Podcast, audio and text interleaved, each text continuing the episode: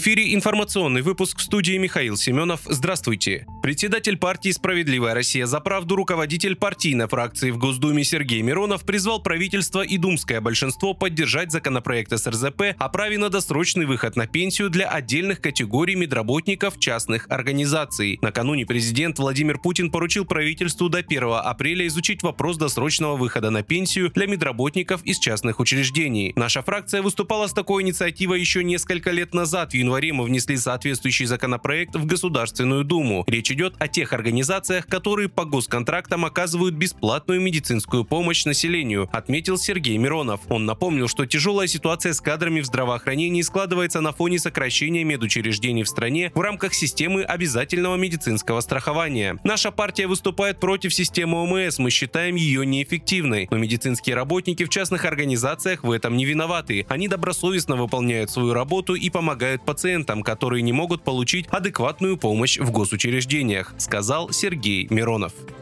Федеральная служба безопасности России выявила факты работы британской разведки на территории Херсонской области через правительственную организацию «Британский совет» в интересах киевского режима. Об этом сообщили в Центре общественных связей ФСБ. Под влияние британского совета попал житель поселка Новая Маячка, гражданин России Чебукин Сергей Владимирович, ранее разделявший ультранационалистические взгляды. Однако мужчина вовремя осознал, что его втягивают в преступную деятельность и обратился в правоохранительные органы. В настоящее время российскими спецслужбами проводится проверка деятельности Британского совета на территории региона, а также лиц, сотрудничающих с указанной организацией на конфиденциальной основе, подчеркнули в ЦОС. Там напомнили, что подобная деятельность подпадает под действие статьи 275.1 Уголовного кодекса и наказывается лишением свободы на срок до 8 лет.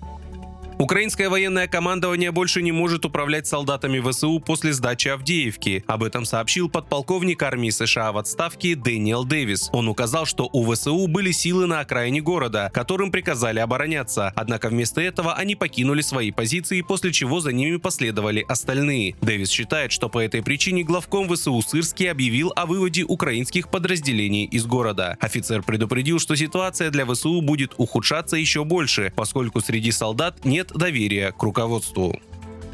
Российские дилеры Хавал начали продажи обновленного компактного кроссовера Хавал Джальон, производство которого налажено на заводе компании под Тулой. Новинка доступна в четырех комплектациях – Комфорт, Элит, Премиум и Тэч Плюс с полуторалитровым турбированным двигателем, двумя типами трансмиссий, а также двумя типами привода. Стоимость Хавал Джальон с передним приводом и механической коробкой передач начинается от 1 миллиона 999 тысяч рублей.